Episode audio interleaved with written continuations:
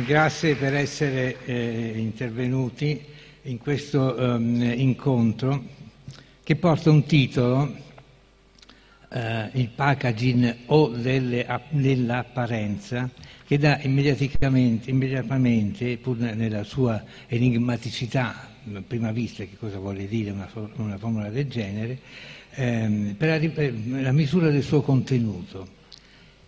Il mio intento è quello di arrivare da un contesto filosofico per arrivare, per, partire da un concetto filosofico per arrivare a un concetto filosofico, passando però per il design degli oggetti d'uso.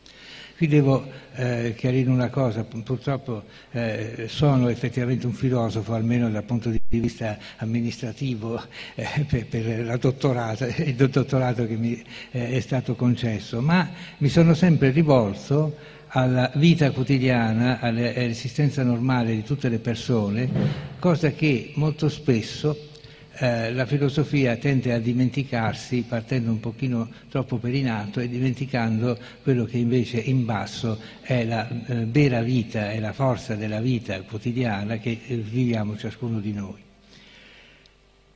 Eh, l'impresa che eh, ho intrapreso è sicuramente difficile ma non, non impossibile e del resto eh, siete, ehm, ehm, eh, ehm, diventa necessaria.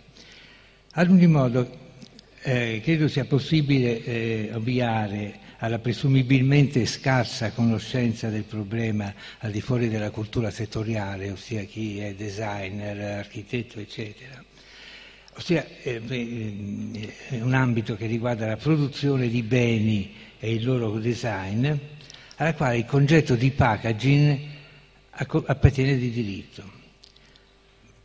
Poi vedremo in che cosa consiste ehm, più da vicino questo tipo di attività.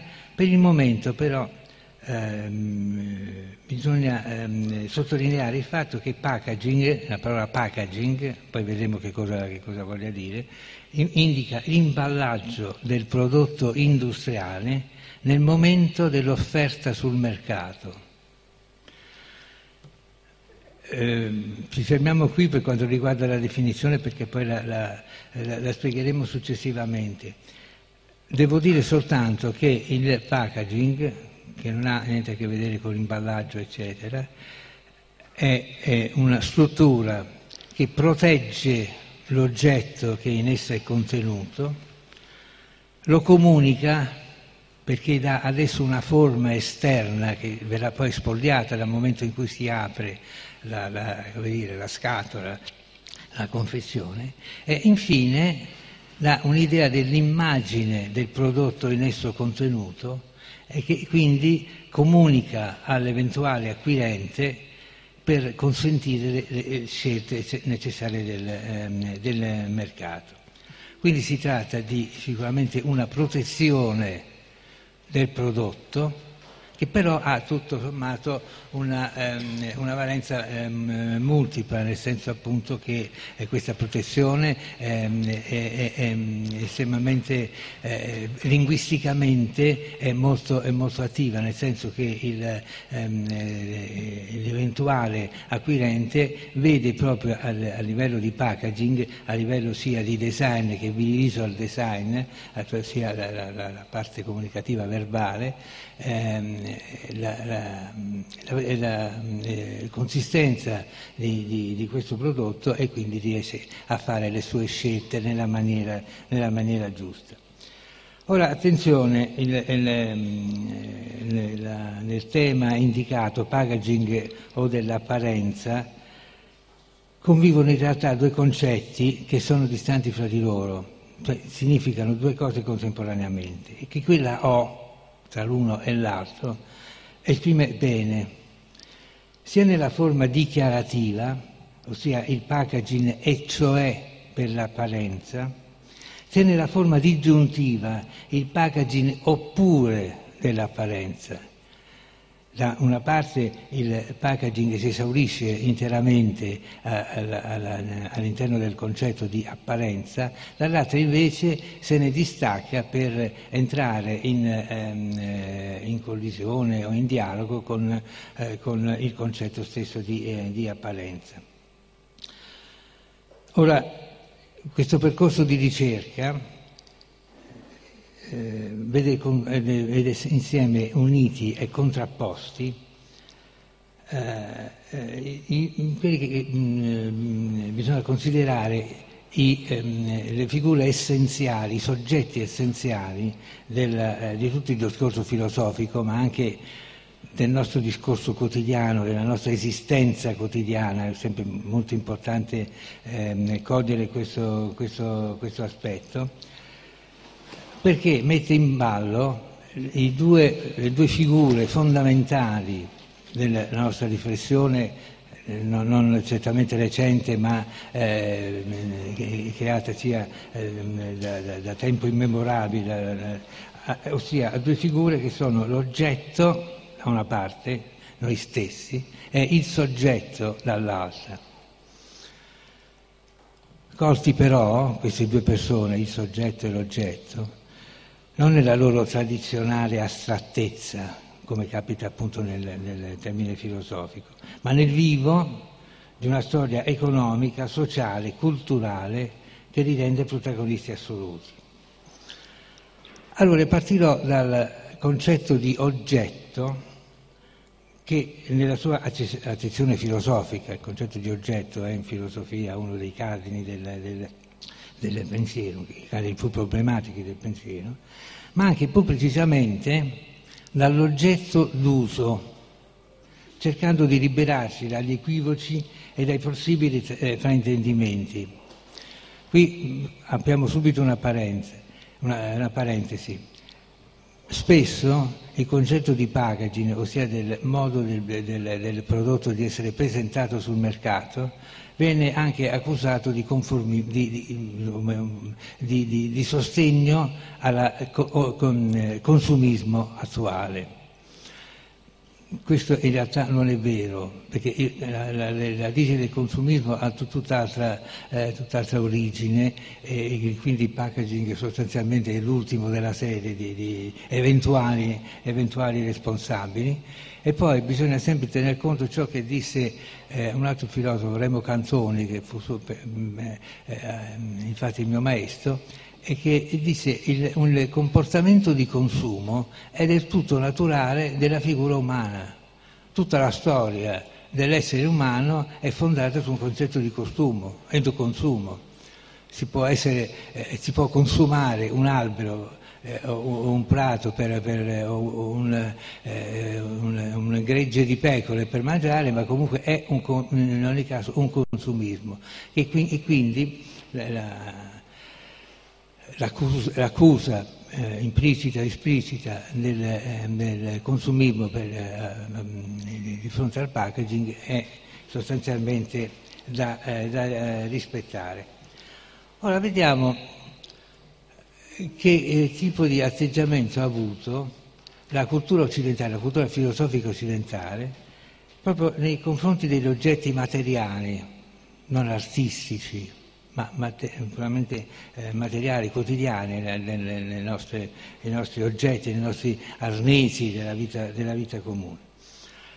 C'è un episodio che possiamo raccontare in, in, veste puramente di aneddoto, ma che comunque mi pare che colga esattamente la, ehm, la verità di, questo, di, questo, di, questa semplificazione del termine del concetto, dell'oggetto del concetto. A un certo punto Ah, eh, eh, scusate.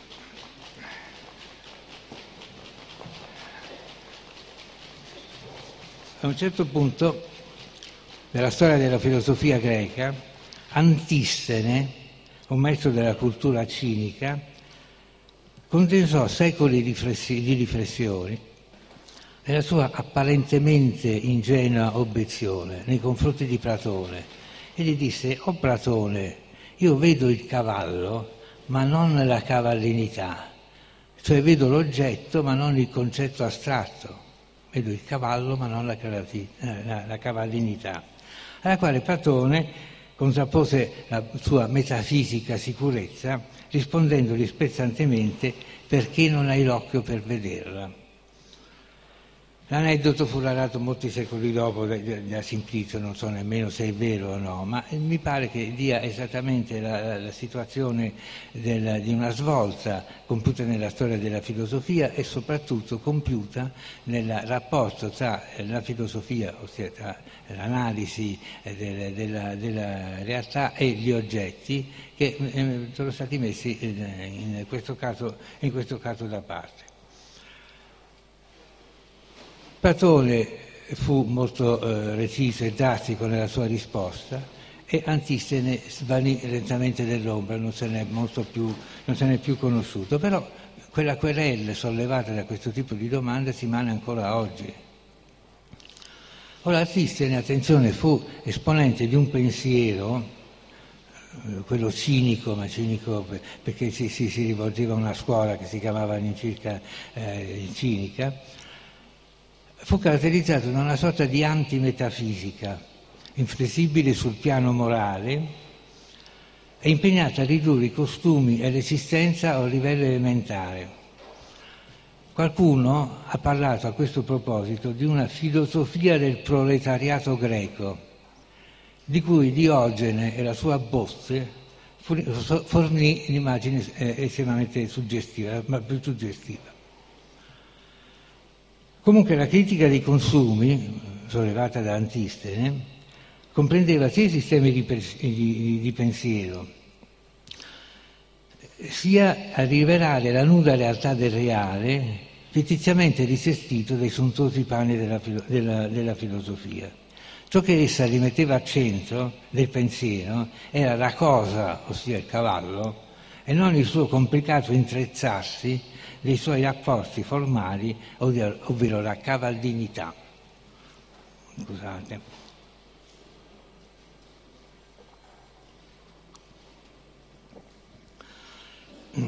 Platone, che irrise senza mai nominarlo eh, Antistene nel Sofista e nel Catilo, accenna dal canto suo al problema dell'esistenza degli oggetti, ma situando l'intera questione al livello più alto. Nel decimo libro della Repubblica affermò che ogni oggetto, per esempio un letto, veniva indicato innanzitutto come opera di un Dio, poi come singolo realizzazione di un creatore e infine come immagina a opera di un imitatore, artista sostanzialmente. La stessa realtà delle cose, proprio in questa, in questa um, elementare suddivisione, si trasfigurò in una fantasmagoria di, sicure, di figure, nelle quali l'oggetto perse ogni suo reale contenuto nel momento stesso in cui ne assumeva tutti. Al di là di esso si lasciava intravedere un mondo fatto di essenze o di pure idee, dal quale le cose avrebbero ricevuto l'elemosina della loro personalità. Il letto dell'artigiano, quello vero, quello eh, presente in tutte le nostre case, rimase confinato in, una, in, una, in un ambito oscuro e negretto dalla, dalla filosofia. Tuttavia, questo rifiuto dell'oggetto da parte di tutto il pensiero filosofico occidentale da allora fino ad oggi è stato rovesciato dalla storia che ha, po- eh, ha posto proprio ehm, con forza al centro della riflessione il problema dell'oggetto, su- sul quale oggi siamo ehm, ehm, in gran parte impegnati. L'oggetto, reso completo e decisivo nell'economia, con il protagonismo tecnico e sociale e la sua supremazia sul piano dei comportamenti, si è rivelata alla lunga la controparte essenziale di un oggetto, di un soggetto che era fino in fondo negato. Egli è riapparso come il fantasma dinanzi al timoroso bruto. Il sapore di una rivincita sancisce la missione che tra il soggetto umano e l'oggetto che lo circonda e lo trascina con sé corre una sorta di legame di sangue che li unisse sia pure nella più completa opposizione. E a questo punto che entriamo nel vivo della nostra questione, ossia del problema del packaging e della sua relazione con l'apparenza. Però, come nei romanzi d'appendice di una volta, è, è indispensabile a questo punto fare un passo indietro e dovrò partire dalla, uh, dalla considerazione che mentre il termine apparenza sia in qualche modo legato, in qualche modo familiare alla vostra stessa cultura, quello di packaging sia un po' più eh, lontano dai vostri interessi e quindi dobbiamo affrontare nel, nel vivo della, della, sua complessità questo, questo termine design. Il punto di partenza, abbiamo visto, è l'oggetto, non però come pensiero astratto, ma inteso come artefatto e corpo organizzato, riducibile alla sua pura materialità e alla sua energia semantica, al ruolo economico e alle sue prestazioni tecniche, vale a dire il suo intreccio inestricabile, che è proprio dell'oggetto quotidiano, tra forma e funzione. Naturalmente parliamo dell'oggetto funzionale nella sua accezione moderna, per semplicità e lo intendiamo, intendiamo l'oggetto come utensile, arnese, eh, strumento, oggetto d'uso quotidiano, quasi sempre identificabili con un eh, concetto che è diventato una, una, eh, una, una presenza gigantesca nel nostro campo di design. Nonostante la presenza, compass, eh, la presenza costante nella storia degli umani, l'oggetto è solo nel pieno nell'era moderna divenuto protagonista sempre più assoluto della nostra esistenza individuale e collettiva. Parlo sempre dell'oggetto d'uso. Cioè è evidente da un punto di vista puramente aritmetico. Pensate che la massa degli oggetti prodotti e consumati fino al XVIII secolo è minima rispetto a quella degli oggetti e consum- prodotti e consumati dal XIX secolo in poi.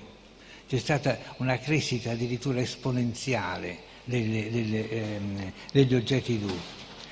Inoltre c'è un punto di vista concettuale invece che negli stessi periodi da, da, fino al XVIII secolo e in poi, negli stessi periodi, l'importanza degli oggetti, ossia degli strumenti artificiali per vivere, è cresciuta in modo esponenziale insisto sul fatto che si tratta di eh, strumenti eh, assolutamente quotidiani che noi usiamo completamente, di cui conosciamo questi, eh, questi aspetti, ma che ehm, in un modo o nell'altro li dimentichiamo. Le sedie in cui siamo seduti, il microfono da cui vi parlo, che è la bottiglietta d'acqua, eh, hanno già eh, all'interno proprio il, il centro di, di, il centro di, di, di, questo, di, questo, problema fondamentale.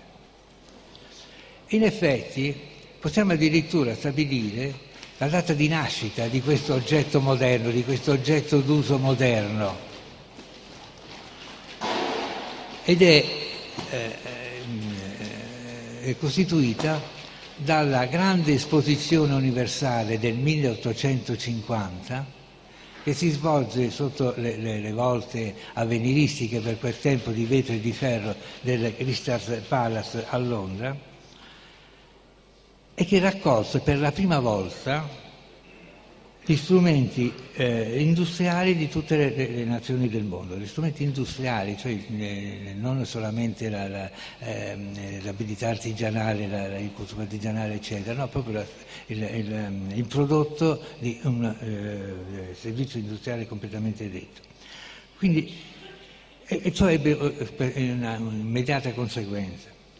La prima fu la sostituzione della vecchia economia rurale in una economia industriale, di una società e di una cultura basata sulla logica della produzione in serie, meccanica o collettiva, nonché sulla logica del mercato e su un concetto di consumo scaduto, se volete, ben presto in quello di consumismo. La seconda conseguenza fu che immettendo tutti questi oggetti nel mercato e sfidando in tal modo la loro concorrenza che ne derivava, riusciva a dir misura il problema della loro forma, che trasformava l'antico regno dell'arte in una arte applicata all'industria, che ben presto si è tramutata per una serie di un complicato intreccio linguistico in, de, in design. Lo stesso design si trasformò ben presto in industrial design, secondo la classica definizione di Tommaso Maldonato, si parla della progettazione di oggetti fabbricati industrialmente, cioè in, eh, con, tramite macchine e in serie. Non vi tedierò sicuramente con la storia del design, che è una storia autonoma ma molto intrigante del, del pensiero. Essa ha trovato però posto non in un semplice adeguarsi della creatività alle regole del mercato, ma in una vera e propria cultura, in parte tecnica e in parte artistica. Di ciò ebbe soggetto perfino Benedetto Croce, quando in un appendice al suo breviario di estetica osservò che, virgolette, la crescente intensità dell'opera politica ed economica e di quella variamente artistica avevano fondato due nuove discipline, l'estetica e l'economica, che indicavano da un lato la logica poetica e dall'altro la logica dell'utile, destinate a loro, loro malgrado a confrontarsi. A tale proposito per convincersi eh, basta prendere in esame tutte la, le, le, correnti storiche del design. E, eh, sarà facile notare come eh, venga fuori un, un significativo intreccio con la storia dell'arte, con la scienza, con le ricerche sociologiche e antropologiche e con gli studi estetici. Il design ha come punto di riferimento tutti questi ambiti ehm, di, di, di pensiero. E basta soprattutto ripensare alle varie correnti, tendenze, sini ai quali il design si è di volta in volta organizzato. Ricordate, rapidamente il movimento delle arts e craft, l'arte applicata all'industria, il liberty, il futurismo, il costruttivismo, il Bauhaus, l'art déco, lo streamline americano, il razionalismo, il postmoderno, declinano una storia del progetto della forma degli oggetti d'uso e di matrice industriale, ossia di quello che noi abbiamo continuamente sotto gli occhi, il cui grande spessore culturale trovano posto le pagine migliori della cultura occidentale. C'è più senso, come direbbe il solito Amleto, in una sedia di Charles McIntosh, in una libreria poltrona di Mies van der Rohe, della lampada all'arco di Castiglioni o nella libreria Carton di, Cal- di Sossas, che in, molte, che, eh, in molte argomentazioni e teorizzazioni. Del resto, basta spostare per un attimo l'attenzione e, e, e entrare vivo del, nel vivo della storia dell'arte. Torniamo al 1913 o giù di lì, quando apparvero contemporaneamente e a distanza di migliaia di chilometri l'uno dall'altro due opere che fissarono la successiva storia dell'arte fino ad oggi. Dalla Russia venne il quadrato nero su fondo bianco di Malievich e dagli Stati Uniti la ruota di bicicletta di Marcel Duchamp. Da un lato il concetto di suprematismo e di definitiva astrazione dell'arte, dall'altro l'oggetto comune reso monumentale dalla sua modesta realtà, una ruota di bicicletta portata su un piedistallo. Così l'oggetto, l'oggetto d'uso, che fu già in Italia, per esempio, annunciato nella poesia di, di, di Guido, tagliati di Guido Gozzano, La salotto di nonna Speranza, cioè, poesie che ormai conosciamo tutti, dalle stoviglie della signorina Felicita, eccetera. Il pino dell'era industriale neocapitalistica si fece sempre più impo- in, pressante e invadente, imponendosi anche sulla ricerca artistica, a cominciare da futurismo per finire alla pop art e occupando anche la nuova scena del cinema, se ci fate caso, e della televisione, influendo sull'architettura, Pensate alla macchina per abitare di Le Corbusier, no? la casa con tutte le sue attrezzature, che doveva essere completamente ehm, eh, funzionale a tutte le, le sue attività e proponendo inoltre come protagonista di ricerche sociali, antropologiche, economiche. A questo punto finalmente entra eh, di scena in packaging. L'entrata era attesa perché prevista dal copione. Allora, interrogativo, ritorniamo sul, sul primo interrogativo che ci siamo, che ci siamo proposti. Che, che cosa è il packaging?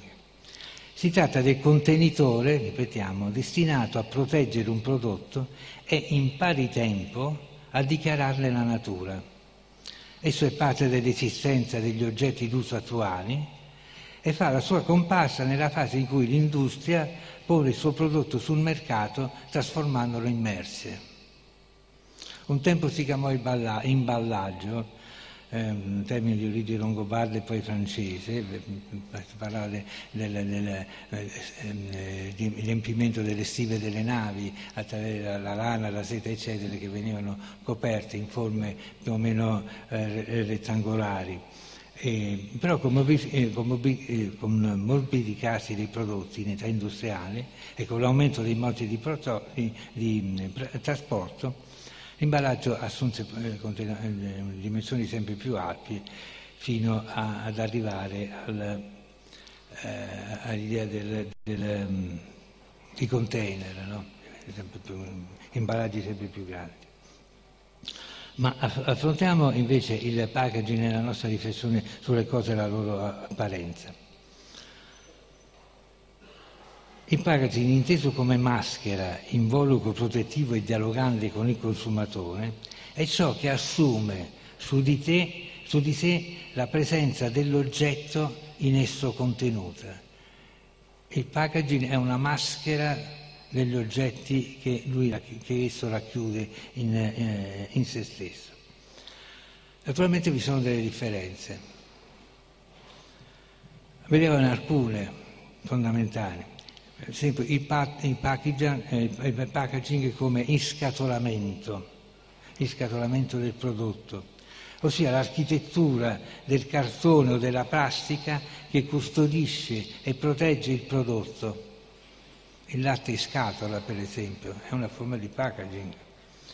Le latrine per lubrificanti, ricordiamo la, la, la Tanica Pirelli di Roberto Mondi, Mondi scatole di contenimento per prodotti vari, per esempio l'innaffiatoio di Dennis Santa Chiara, i giocattoli, i regali, gli alimentari, per esempio è packaging, eh, nei libri indicato proprio come packaging la eh, coppa del nonno della Unimac internazionale perché è stata studiata letteralmente dai, dai famosi design.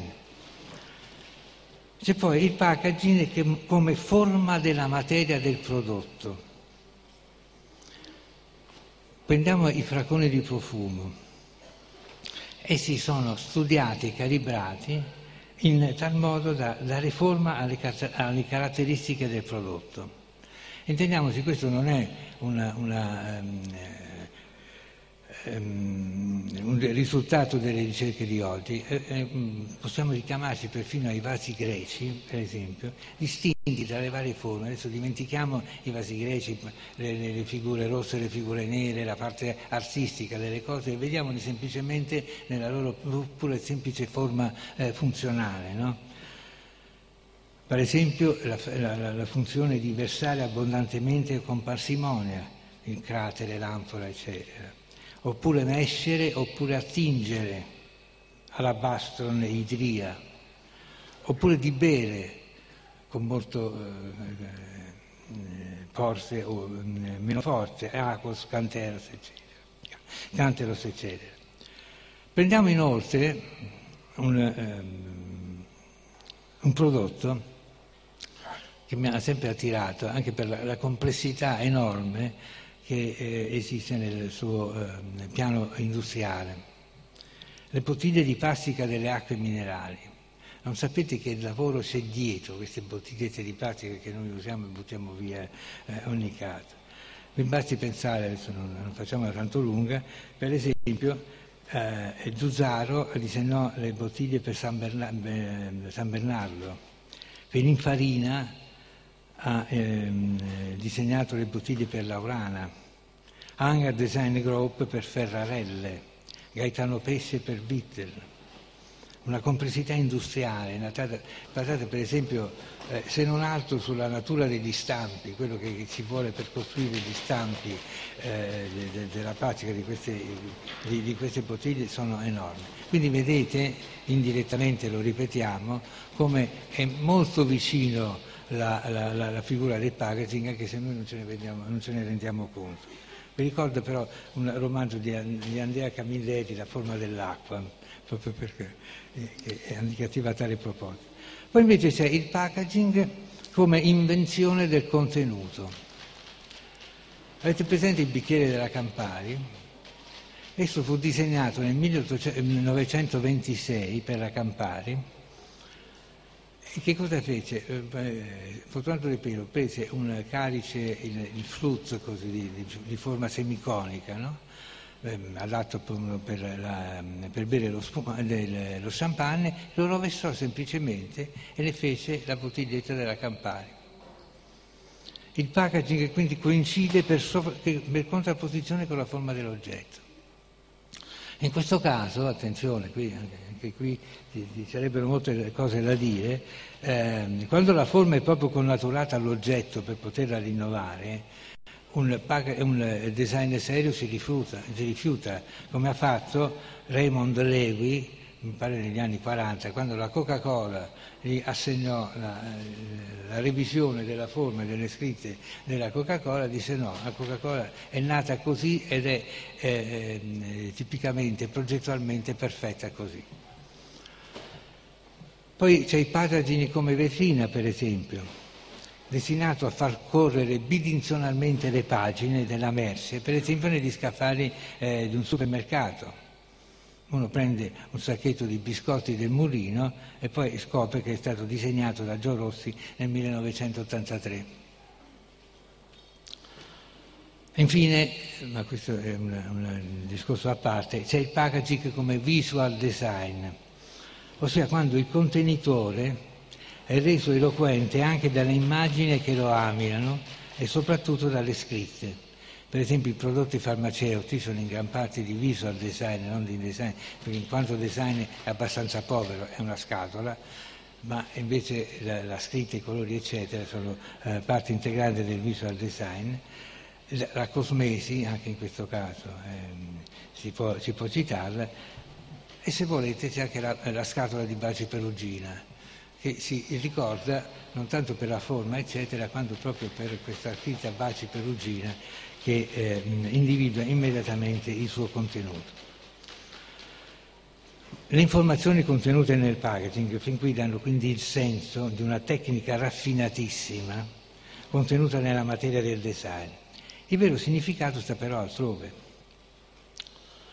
Esso richiede la conoscenza specifica del prodotto, oltre che una particolare preparazione progettuale, la capacità di interrogarsi sul livello industriale. Ogni volta che un, un design ha l'incarico di disegnare un oggetto qualsiasi, va nell'industria per capire se devono rinnovare gli stampi oppure devono mantenere gli stampi, gli stampi attuali. E, um, chi è del mestiere lo sa benissimo, sono imprese, imprese notevoli eh, in dialogo continuo non solo con gli ingegneri, ma anche con i tecnici, con gli, con gli operai, per stabilire la corretta relazione tra il corpo tecnico dell'oggetto, la sua forma e la sua forma del packaging.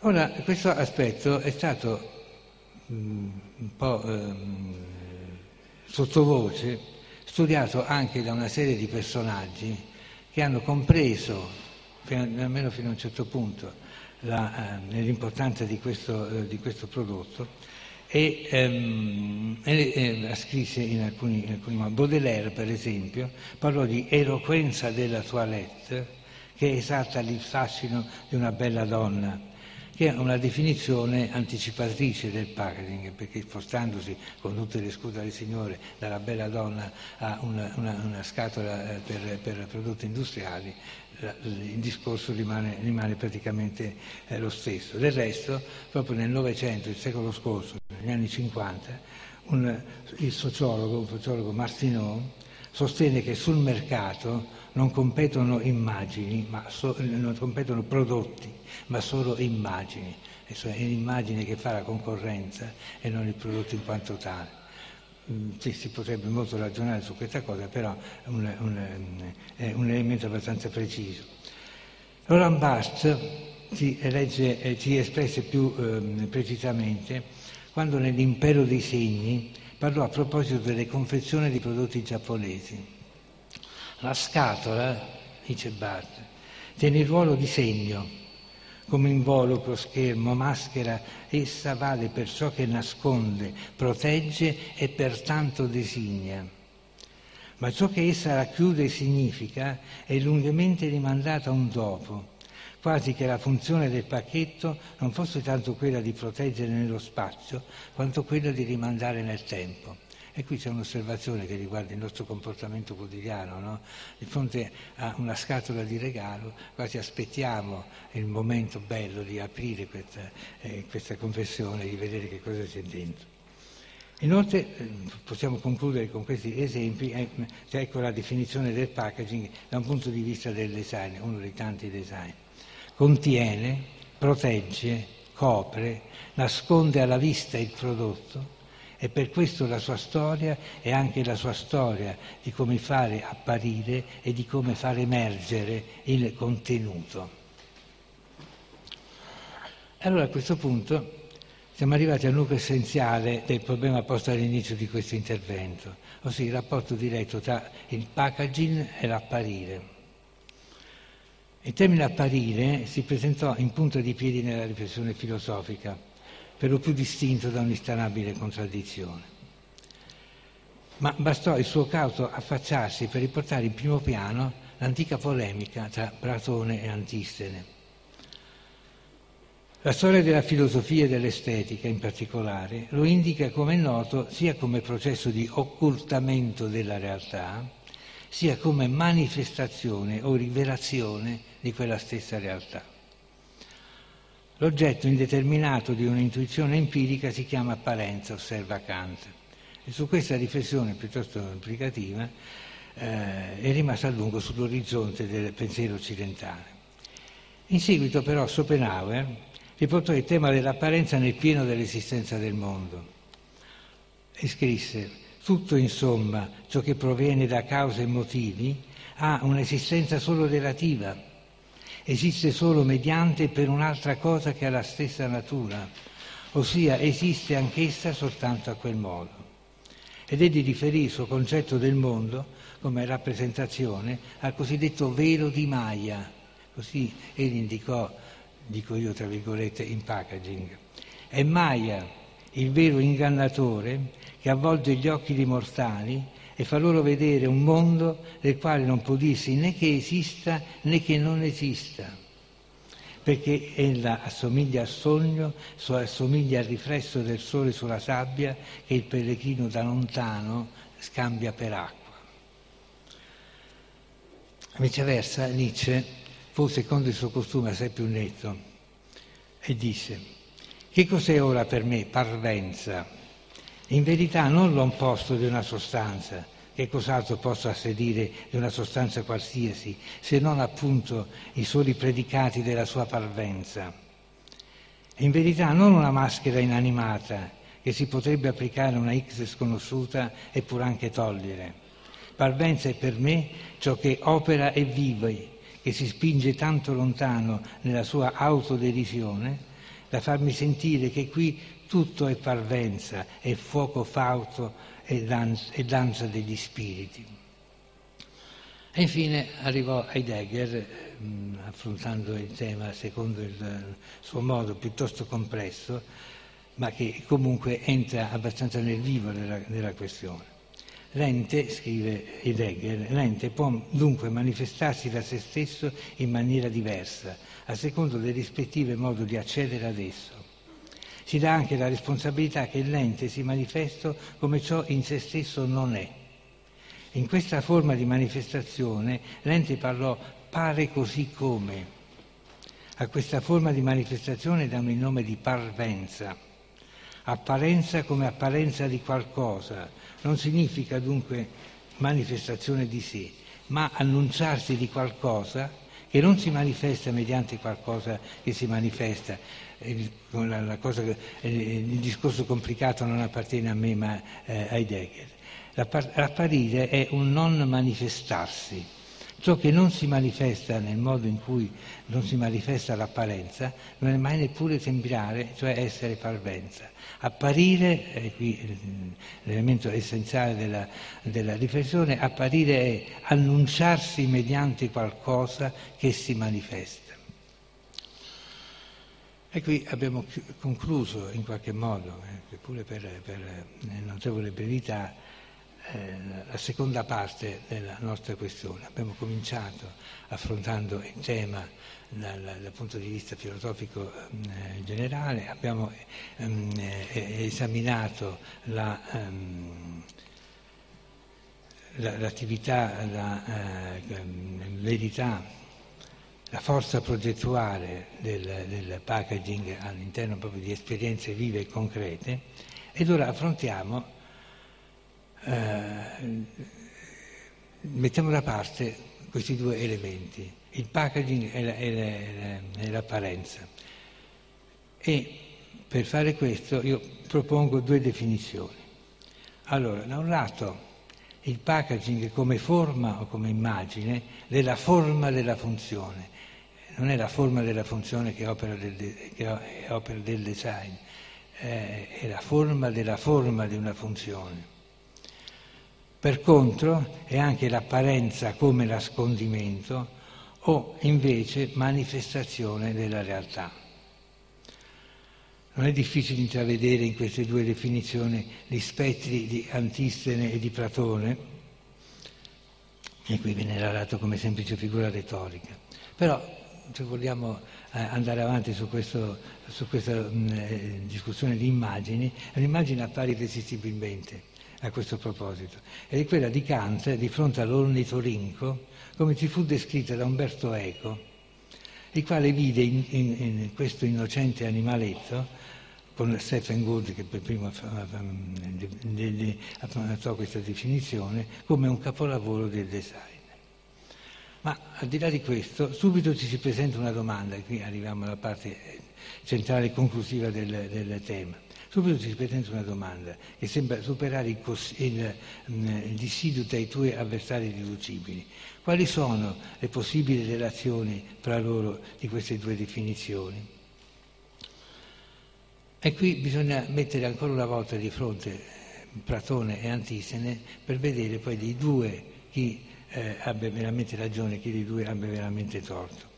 Ora, la prima relazione è quella che riguarda l'oggetto e il suo puro darsi alla forma e alla funzione sua propria, compresa la dimensione dell'apparenza.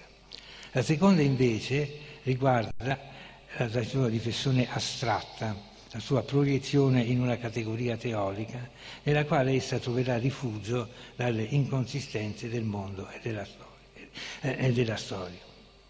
Ora la figura grafica che essa immediatamente denuncia queste due posizioni apparentemente lontane, ma comunque in eh, confronto continuo, in dissidio continuo, questa figura grafica quella, appare quella dell'incrocio, della sovrapposizione, delle tangenze, tutte figurazioni che rimandano irresistibilmente alle riflessioni ormai datate, ma pur sempre attuali, del concetto di antropologia filosofica.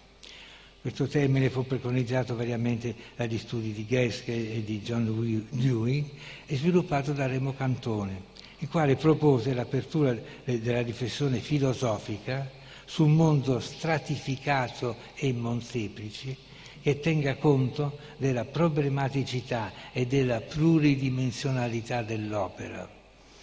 Ed è una, un avvertimento sulla quale la, la filosofia di oggi mh, ancora non ha sufficientemente meditato.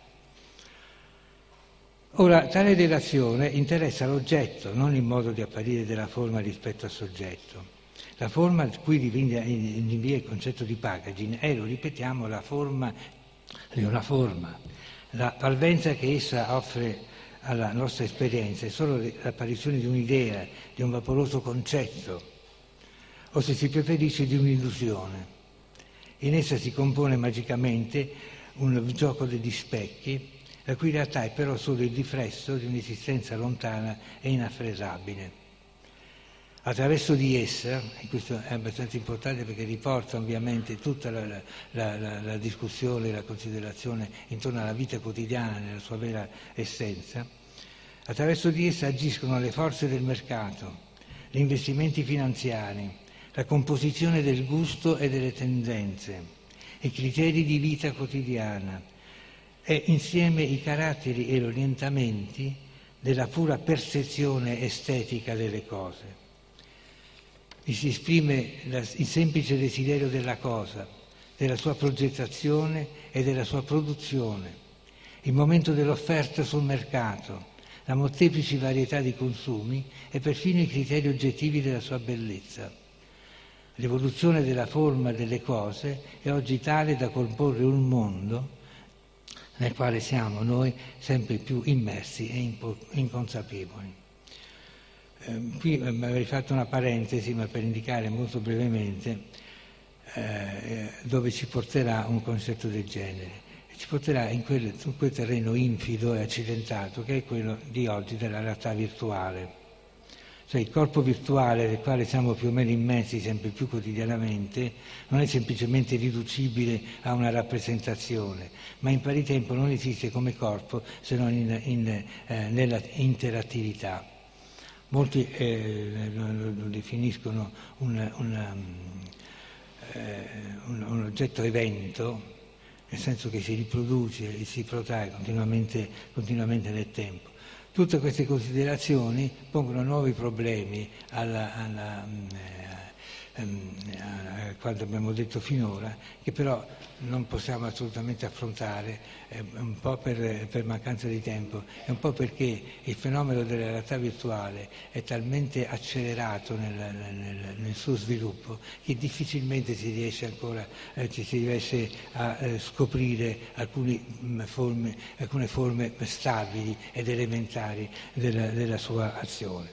Perciò torniamo al, al, al nostro ragionamento e continuando con, con, il discorso della forma, delle forme, eccetera, prendiamo ad esempio uno spazio per vendita della, di una profumeria. In essa, oggi, non dominano più le caratteristiche delle ricette, la loro composizione, la loro essenza, come accadeva ai tempi descritti nel romanzo Il profumo di Packing Suskin Ciò che prevale nei criteri di esposizione non sono i nudi prodotti che invitano ad assolvere una funzione, ma la forma dei loro contenuti, la promessa della loro supremazia, l'invitante accoglienza di un mondo artefatto e favoloso, dove gli oggetti non sono offerti direttamente sul mercato, ma solo attraverso l'immagine del loro, del loro involucro. Ciò, attenzione, pone ancora una volta un problema di stretta tangenza con il mondo dell'arte. Per esempio ricordiamo che Man Ray fu il primo a impacchettare e chiudere con spaghi una macchina per cucire, ispirandosi a una, a una um, poesia di Rotramonto. E in effetti basterà anche pensare soprattutto alle numerose op- opere di Christo con i suoi impacchettamenti di palazzi, monumenti, paesaggi, trasformati in packaging per nascondere per nascondere e al tempo stesso rilevare la loro realtà storica e artistica. Pensiamo al Reichstag di Berlino, al Duomo di Milano. Il packaging quindi non ha mai eh, rinunciato alla sua vocazione artistica, che sarà presente sia nelle mostre che nei negozi.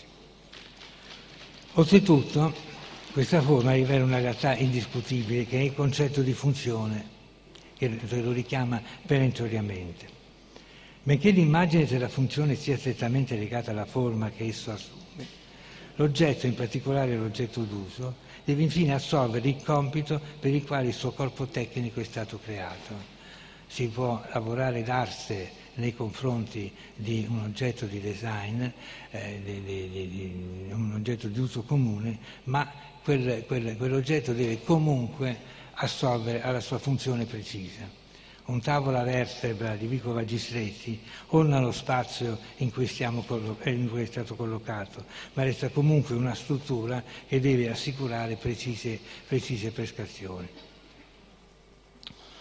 A questo proposito vale la pena di ricordare che, cioè, un, un, perché si escludono i mobili, per esempio, dal concetto di packaging per la, la, le loro dimensioni, ma anche per il fatto che ogni immobile si dividono da sempre dalla notte dei tempi in due, in due eh, categorie, mobili per contenere e mobili per sostenere.